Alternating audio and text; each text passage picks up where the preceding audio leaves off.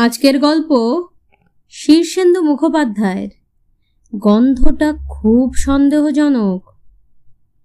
সেবার আমার দিদিমা পড়লেন ভারী বিপদে। দাদামশাই রেল কোম্পানিতে চাকরি করতেন। সে আজ পঞ্চাশ বছর আগেকার কথা। আমার মা তখনও ছোট্ট, ইজের পড়া খুকি। তখন এত সব শহর, নগর ছিল না। লোকজনও এত দেখা যেত না। চার ধারে কিছু গাছগাছালি, জঙ্গল টঙ্গল ছিল। সেই রকমই এক নির্জন জঙ্গুলে জায়গায় দাদামশাই বদলি হলেন। উত্তর বাংলার দোমোহানিতে। মালগাড়ির গার্ড ছিলেন। তাই প্রায় সময়ই তাকে বাড়ির বাইরে থাকতে হতো। কখনো এক নাগারে তিন, চার কিংবা সাত দিন। তারপর ফিরে এসে হয়তো একদিন মাত্র বাসায় থাকতেন, ফের মালগাড়ি করে চলে যেতেন। আমার মায়েরা পাঁচ বোন আর চার ভাই। দিদিমা এই মোট ন জন ছেলে মেয়ে নিয়ে বাসায় থাকতেন। ছেলে মেয়েরা সবাই তখন ছোট ছোট। কাজেই দিদিমার ঝামেলার অন্ত নেই। এমনিতে দোমোহানি জায়গাটা ভারী সুন্দর আর নির্জন স্থান। বেঁটে বেঁটে লিচু গাছের ছায়া, পাথরকুচি ছড়ানো রাস্তা, সবুজ মাঠ, কিছু জঙ্গলও ছিল। লোকজন বেশি নয়। এক ধারে রেলের সাহেবদের পাকা কোয়ার্টার আর অন্য ধারে রেলের বাবুদের জন্য আত পাকা কোয়ার্টার। একটা স্কুল ছিল ক্লাস এইট পর্যন্ত। একটা রেলের ইনস্টিটিউট ছিল যেখানে প্রতি বছর দু তিনবার কেদার রায় বা টিপু সুলতান নাটক হতো। রেলের বাবুরা দল বেঁধে গ্রীষ্মকালে ফুটবল খেলতেন, শীতকালে ক্রিকেট।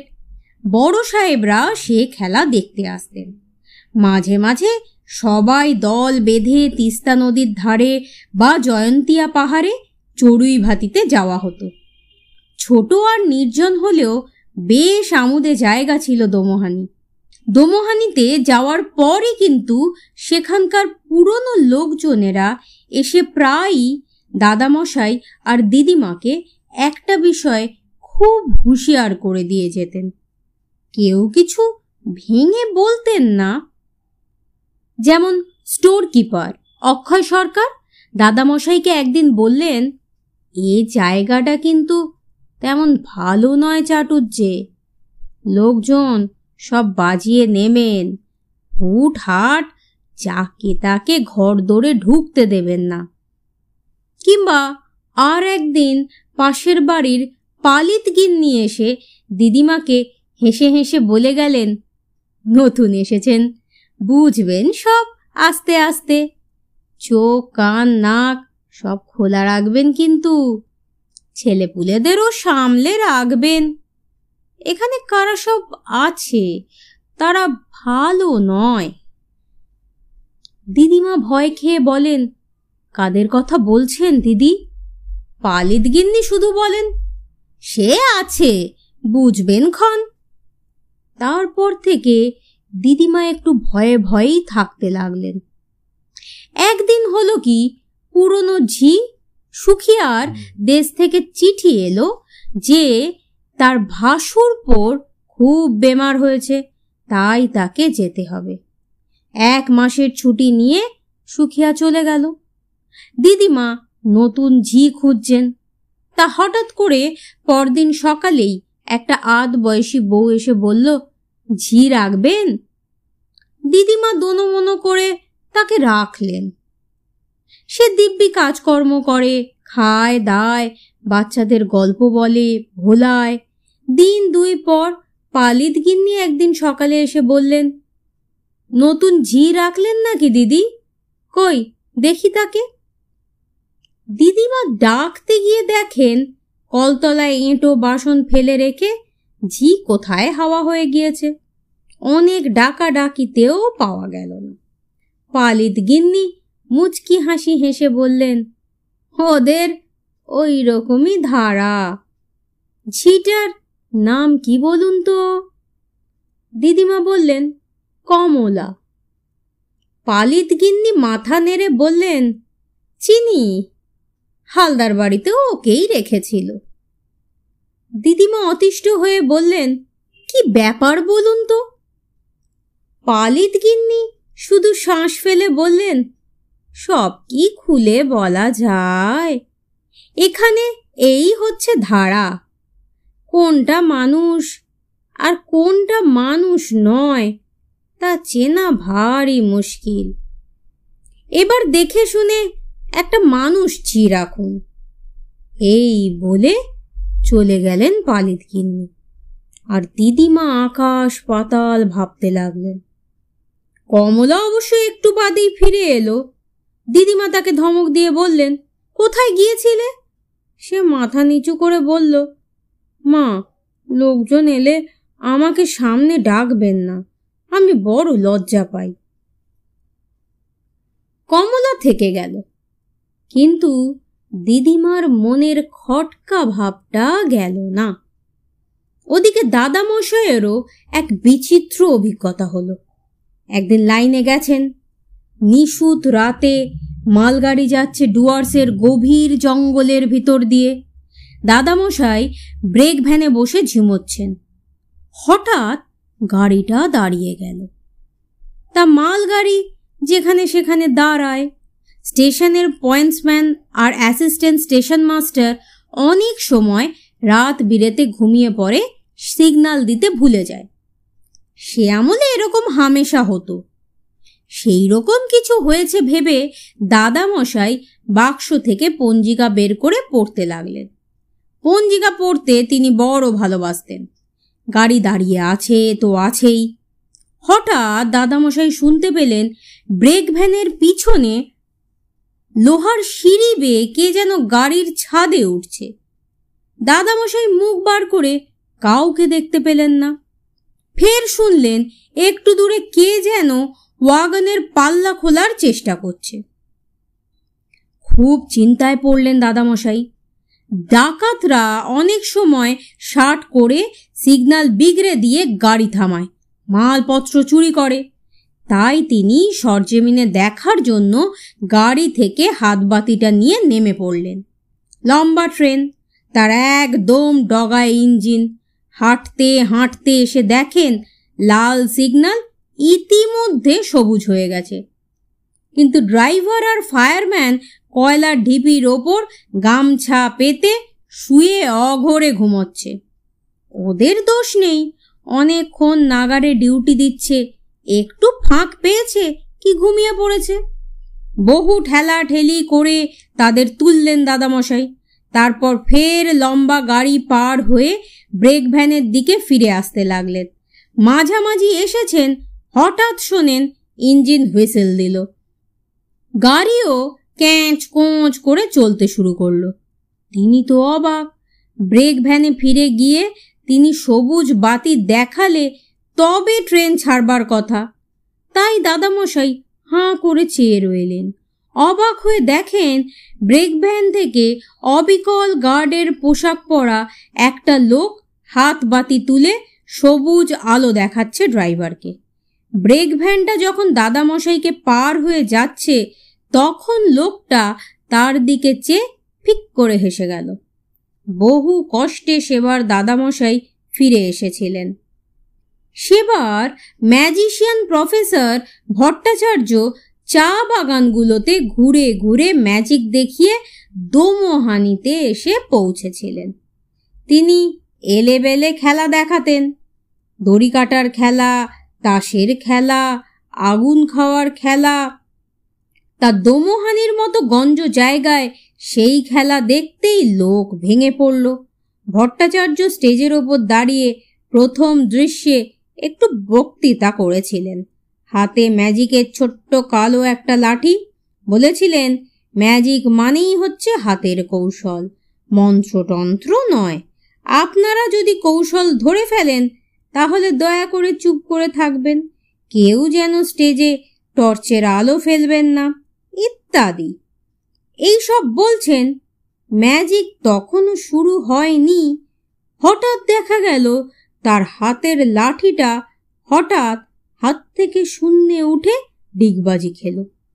তারপর আবার আস্তে আস্তে ফিরে গেল ম্যাজিশিয়ানের হাতে। প্রথমেই এই আশ্চর্য খেলা দেখে সবাই প্রচণ্ড হাততালি দিল। কিন্তু প্রফেসর ভট্টাচার্য খুব গম্ভীর হয়ে গেলেন। এর পরের খেলা ব্ল্যাকবোর্ডে দর্শকেরা চক দিয়ে যা খুশি লিখবেন। আর প্রফেসর ভট্টাচার্য চোখ বাঁধা অবস্থায় তা বলে দেবেন। কিন্তু আশ্চর্য, প্রফেসর ভট্টাচার্যের এই খেলাটা মোটেই সেরকম হলো না। দর্শকরা কে গিয়ে ব্ল্যাকবোর্ডে লিখবেন, এই নিয়ে এ ওকে ঠেলছেন। প্রফেসর ভট্টাচার্য চোখের ওপর ময়দার নেচি আর কালো কাপড় বেঁধে দাঁড়িয়ে সবাইকে বলছেন, চলে আসুন, সংকোচের কিছু নেই, আমি বাঘও নই, ভাল্লুকও নই। ইত্যাদি ইত্যাদি। সে সময় হঠাৎ দেখা গেল, কেউ যাওয়ার আগেই টেবিলের উপর রাখা চকের টুকরোটা নিজে থেকেই লাফিয়ে উঠল এবং শূন্যে ভেসে গিয়ে ব্ল্যাকবোর্ডের ওপর লিখতে লাগল, professor Bhattacharya is the best magician of the world. এই অসাধারণ খেলা দেখে দর্শকরা ফেটে পড়ল উল্লাসে, আর ভট্টাচার্য কাঁদো কাঁদো হয়ে চোখ বাঁধা অবস্থায় বলতে লাগলেন, কি হয়েছে? হ্যাঁ? কি হয়েছে? এবং তারপর তিনি আরও গম্ভীর হয়ে গেলেন। আগুন খাওয়ার খেলাতেও আশ্চর্য ঘটনা ঘটালেন তিনি। কথা ছিল, মশাল জেলে সেই মশালটা মুখে পুড়ে আগুনটা খেয়ে ফেলবেন। তাই করলেন, কিন্তু তারপরেই দেখা গেল, ভট্টাচার্য হাঁ করতেই তার মুখ থেকে সাপের জীবের মতো আগুনের হলকা বেরিয়ে আসছে। পরের তাসের খেলা যখন দেখাচ্ছেন, তখনও দেখা গেল, কথা বলতে গেলেই আগুনের হলকা বেরোয়।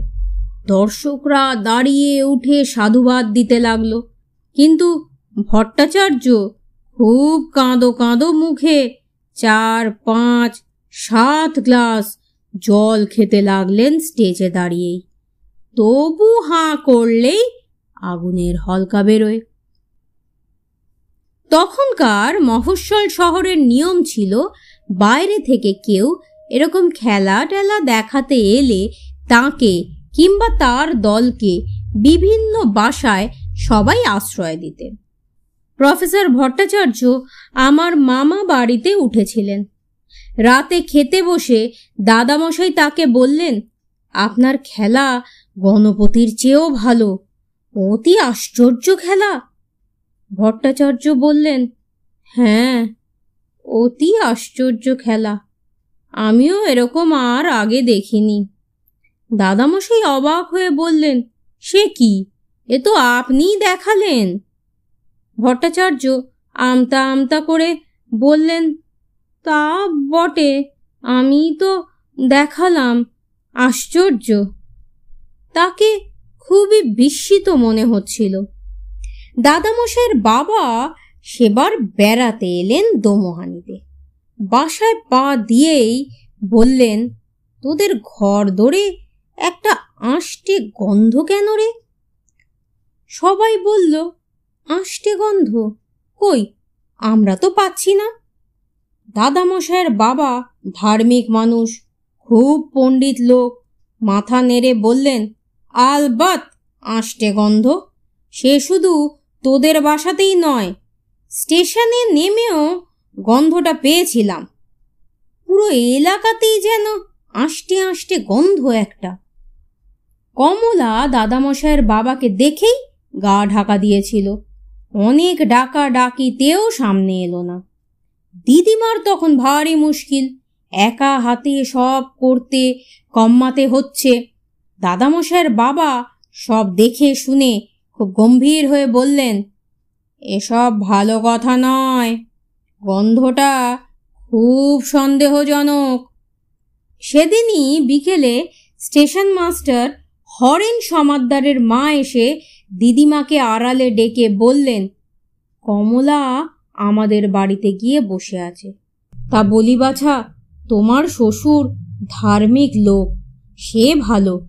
কিন্তু উনি যদি জপ তপ বেশি করেন, ঠাকুর দেবতার নাম ধরে ডাকাডাকি করেন, তাহলে কমলা এ বাড়িতে থাকে কি করে? দিদিমা অবাক হয়ে বললেন, এসব কি বলছেন মাসিমা? আমার শ্বশুর জপ তপ করলে কমলার অসুবিধে কি? সমাদ্দারের মা তখন দিদিমার থুতনি নেড়ে দিয়ে বললেন, ও হরি, তুমি বুঝি জানো না? তাই বলি তা বলি, বাছা, দোমোহানির সবাই জানে যে এ হচ্ছে ওই দলেরই রাজত্ব। ঘরে ঘরে ওরাই সব ঝি চাকর খাটছে। বাইরে থেকে চেহারা দেখে কিছু বুঝবে না। তবে ওরা হচ্ছে সেই তারা। কারা? দিদিমা খুব অবাক। বুঝবে বাপু রসো বলে সমাদ্দারের মা চলে গেলেন। তা কথাটা মিথ্যে নয়। দোমোহানিতে তখন ঝি চাকর কিংবা কাজের লোকের বড় অভাব। ডুয়ার্সের ম্যালেরিয়া, কালাজ্বর, মশা আর বাঘের ভয় কোনো লোক সেখানে যেতে চায় না। যাদের না গিয়ে উপায় নেই, তারাই যায় আর গিয়েই পালাই পালাই করে। তবু ঠিক দেখা যেত কারও বাসায় ঝি চাকর বা কাজের লোকের অভাব হলে ঠিকই লোক জুটে যেত।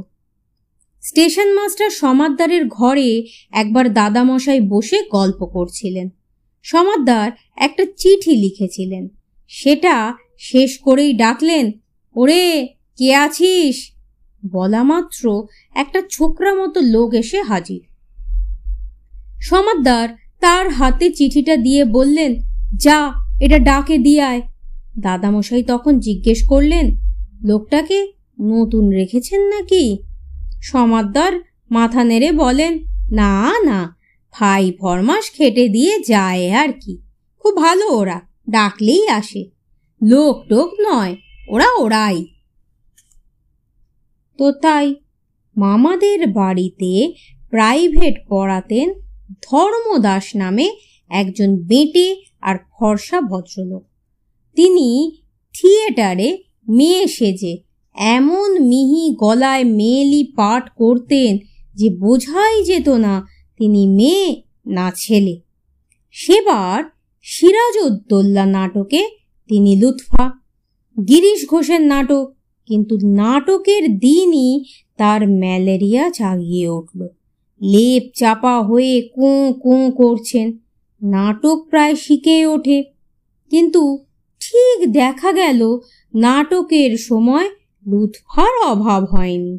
একেবারে ধর্মদাস মাস্টার মশাই যেন গোপ কামিয়ে আগা গোড়া নিখুঁত অভিনয় করে গেলেন। কেউ কিচ্ছু টের পেল না।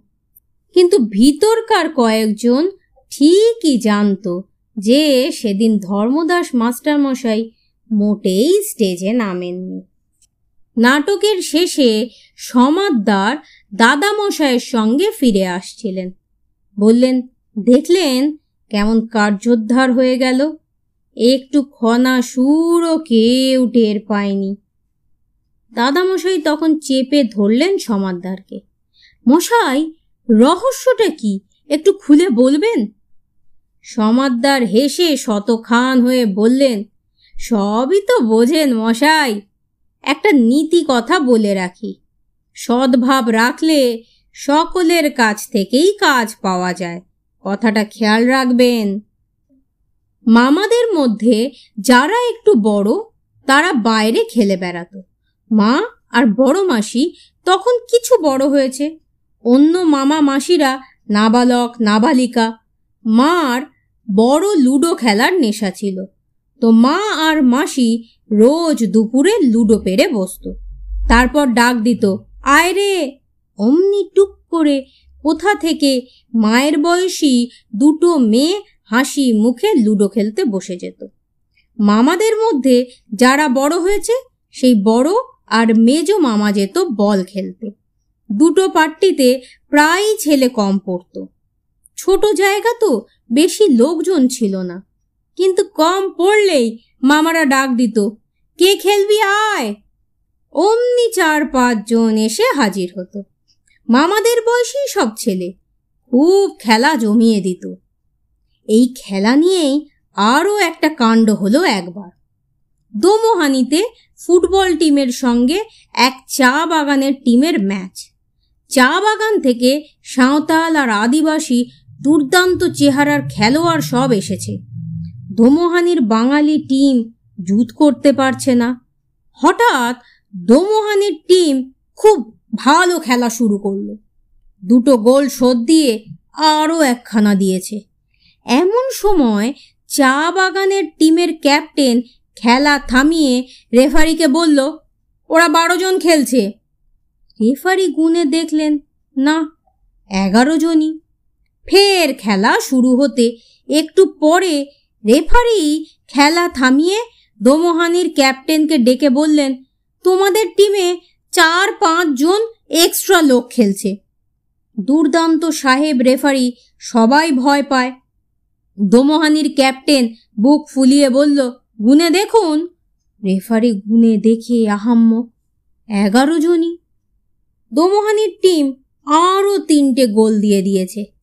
রেফারি আবার খেলা থামিয়ে ভীষণ রেগে চেঁচিয়ে বললেন there are at least ten extra men in this team দর্শকদেরও তাই মনে হয়েছে। গুনে দেখা যায় এগারো জন, কিন্তু খেলা শুরু হতেই যেন ঘাসের বুকে লুকিয়ে থাকা কিংবা বাতাসের মধ্যে মিলিয়ে থাকা সব খেলোয়াড় পিলপিল করে নেমে পড়ে মাঠের মধ্যে। রেফারি দোমোহানির টিমকে লাইন আপ করিয়ে সকলের মুখ ভালো করে দেখে বললেন, শেষ তিনটে গোল যারা করেছে, তারা কই? তাদের তো দেখছি না। একটা কালো ঢ্যাঙা ছেলে, একটা বেটে আর ফর্সা আর একটা ষাঁড়ের মতো চেহারা, তারা কই?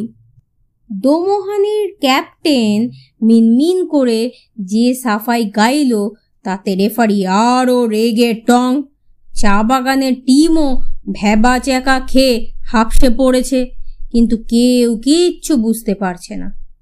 খেলা অবশ্য বন্ধ হয়ে গেল। দাদামশাইয়ের বাবা লাইনের ধারে দাঁড়িয়ে খেলার হালচাল দেখে বললেন, আবার সেই গন্ধ। এখানেও একটা রহস্য আছে, বুঝলে, সমাদ্দার? স্টেশন মাস্টার সমাদ্দার পাশেই ছিলেন। বললেন, ব্যাটারা একটু বাড়াবাড়ি করে ফেলেছে। কে? কাদের কথা বলছো? সমাদ্দার এড়িয়ে গেলেন। দাদামশাইয়ের বাবা দীর্ঘশ্বাস ছেড়ে বললেন, গন্ধটা খুব সন্দেহজনক। দাদামশাইয়ের বাবা সবই লক্ষ্য করতেন আর বলতেন, এসব ভালো কথা নয়, গন্ধটা খুব সন্দেহজনক। ও বৌমা, এসব কি দেখছি তোমাদের এখানে? হুট বলতেই সব মানুষজন এসে পড়ে কোত্থেকে, আবার হুশ করে মিলিয়ে যায়। কাল মাঝরাতে উঠে একটু তামাক খাওয়ার ইচ্ছে হলো।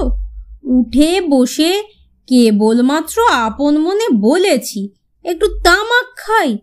অমনি একটা কে যেন বলে উঠল, এই যে বাবা মশাই, তামাক সেজে দিচ্ছি। অবাক হয়ে দেখি সত্যি একটা লোক কোলকে ধরিয়ে এনে হুকোয় বসিয়ে দিয়ে গেল। এরা সব কারা? দিদিমা আর কি উত্তর দেবেন? চুপ করে থাকেন। দাদামশাইও বেশি উচ্চবাচ্য করেন না। বোঝেন সবই, কিন্তু দাদামশাইয়ের বাবা কেবলই চার ধারে বাতাস শুঁকে শুঁকে বেড়ান আর বলেন, এ ভালো কথা নয়। গন্ধটা খুব সন্দেহজনক।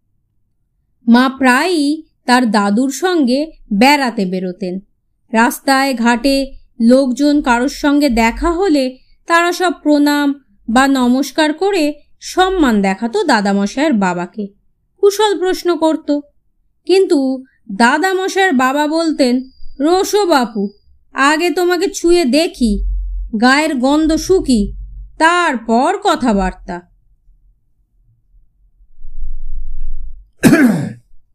এই বলে তিনি যাদের সঙ্গে দেখা হতো, তাদের গা টিপে দেখতেন, শুঁকতেন, নিশ্চিন্ত হলে কথাবার্তা বলতেন। তা তার দোষ দেওয়া যায় না। সেই সময় দোমোহানিতে রাস্তায়, ঘাটে বা হাটে বাজারে যেসব মানুষ দেখা যেত, তাদের বারো আনাই নাকি সত্যিকারের মানুষ নয়। তা নিয়ে অবশ্য কেউ মাথা ঘামতো না। সকলেরই অভ্যেস হয়ে গিয়েছিল। অভ্যেস জিনিসটাই ভারী অদ্ভুত। যেমন বড় মামার কথা বলি, দোমোহানিতে আসার অনেক আগে থেকেই তার ভারী ভূতের ভয় ছিল। তারও দোষ দেওয়া যায় না। ওই বয়সে ভূতের ভয় কারই বা না থাকে। তার একটু কিছু বেশিই ছিল। সন্ধ্যের পর ঘরের বার হতে হলেই তার সঙ্গে কাউকে যেতে হতো। দোমোহানিতে আসার অনেক পরেও সে অভ্যাস যায়নি। একদিন সন্ধেবেলা বসে ধর্মদাস মাস্টারমশাইয়ের কাছে পড়ছেন একা।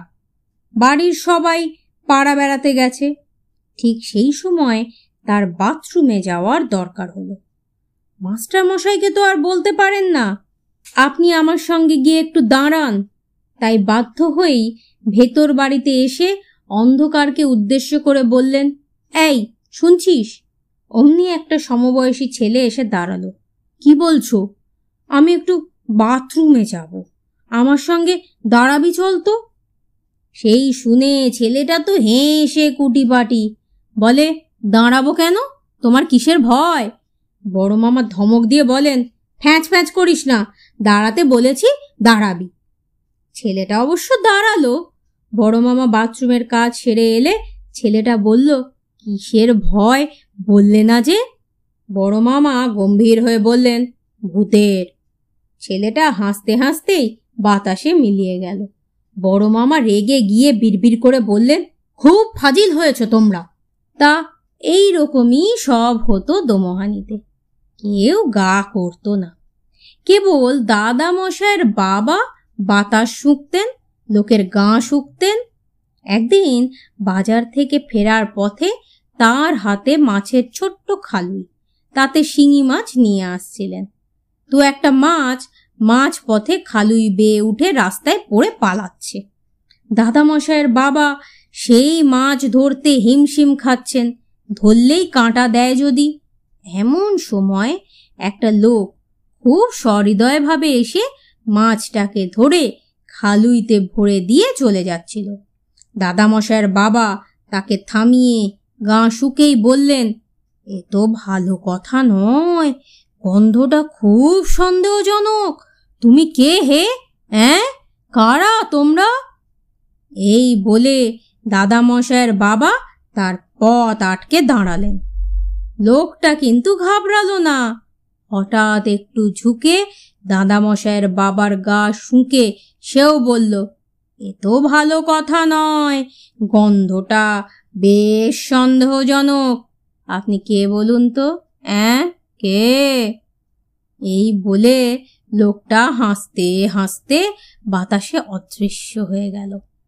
দাদামশাইয়ের বাবা আর গন্ধের কথা বলতেন না। একটু গম্ভীর হয়ে থাকতেন ঠিকই, ভূতের অপমানটা তার প্রেস্টিজে খুব লেগেছিল। একটা ভূত তার গা শুকে ওই কথা বলে গেছে ভাবা যায়?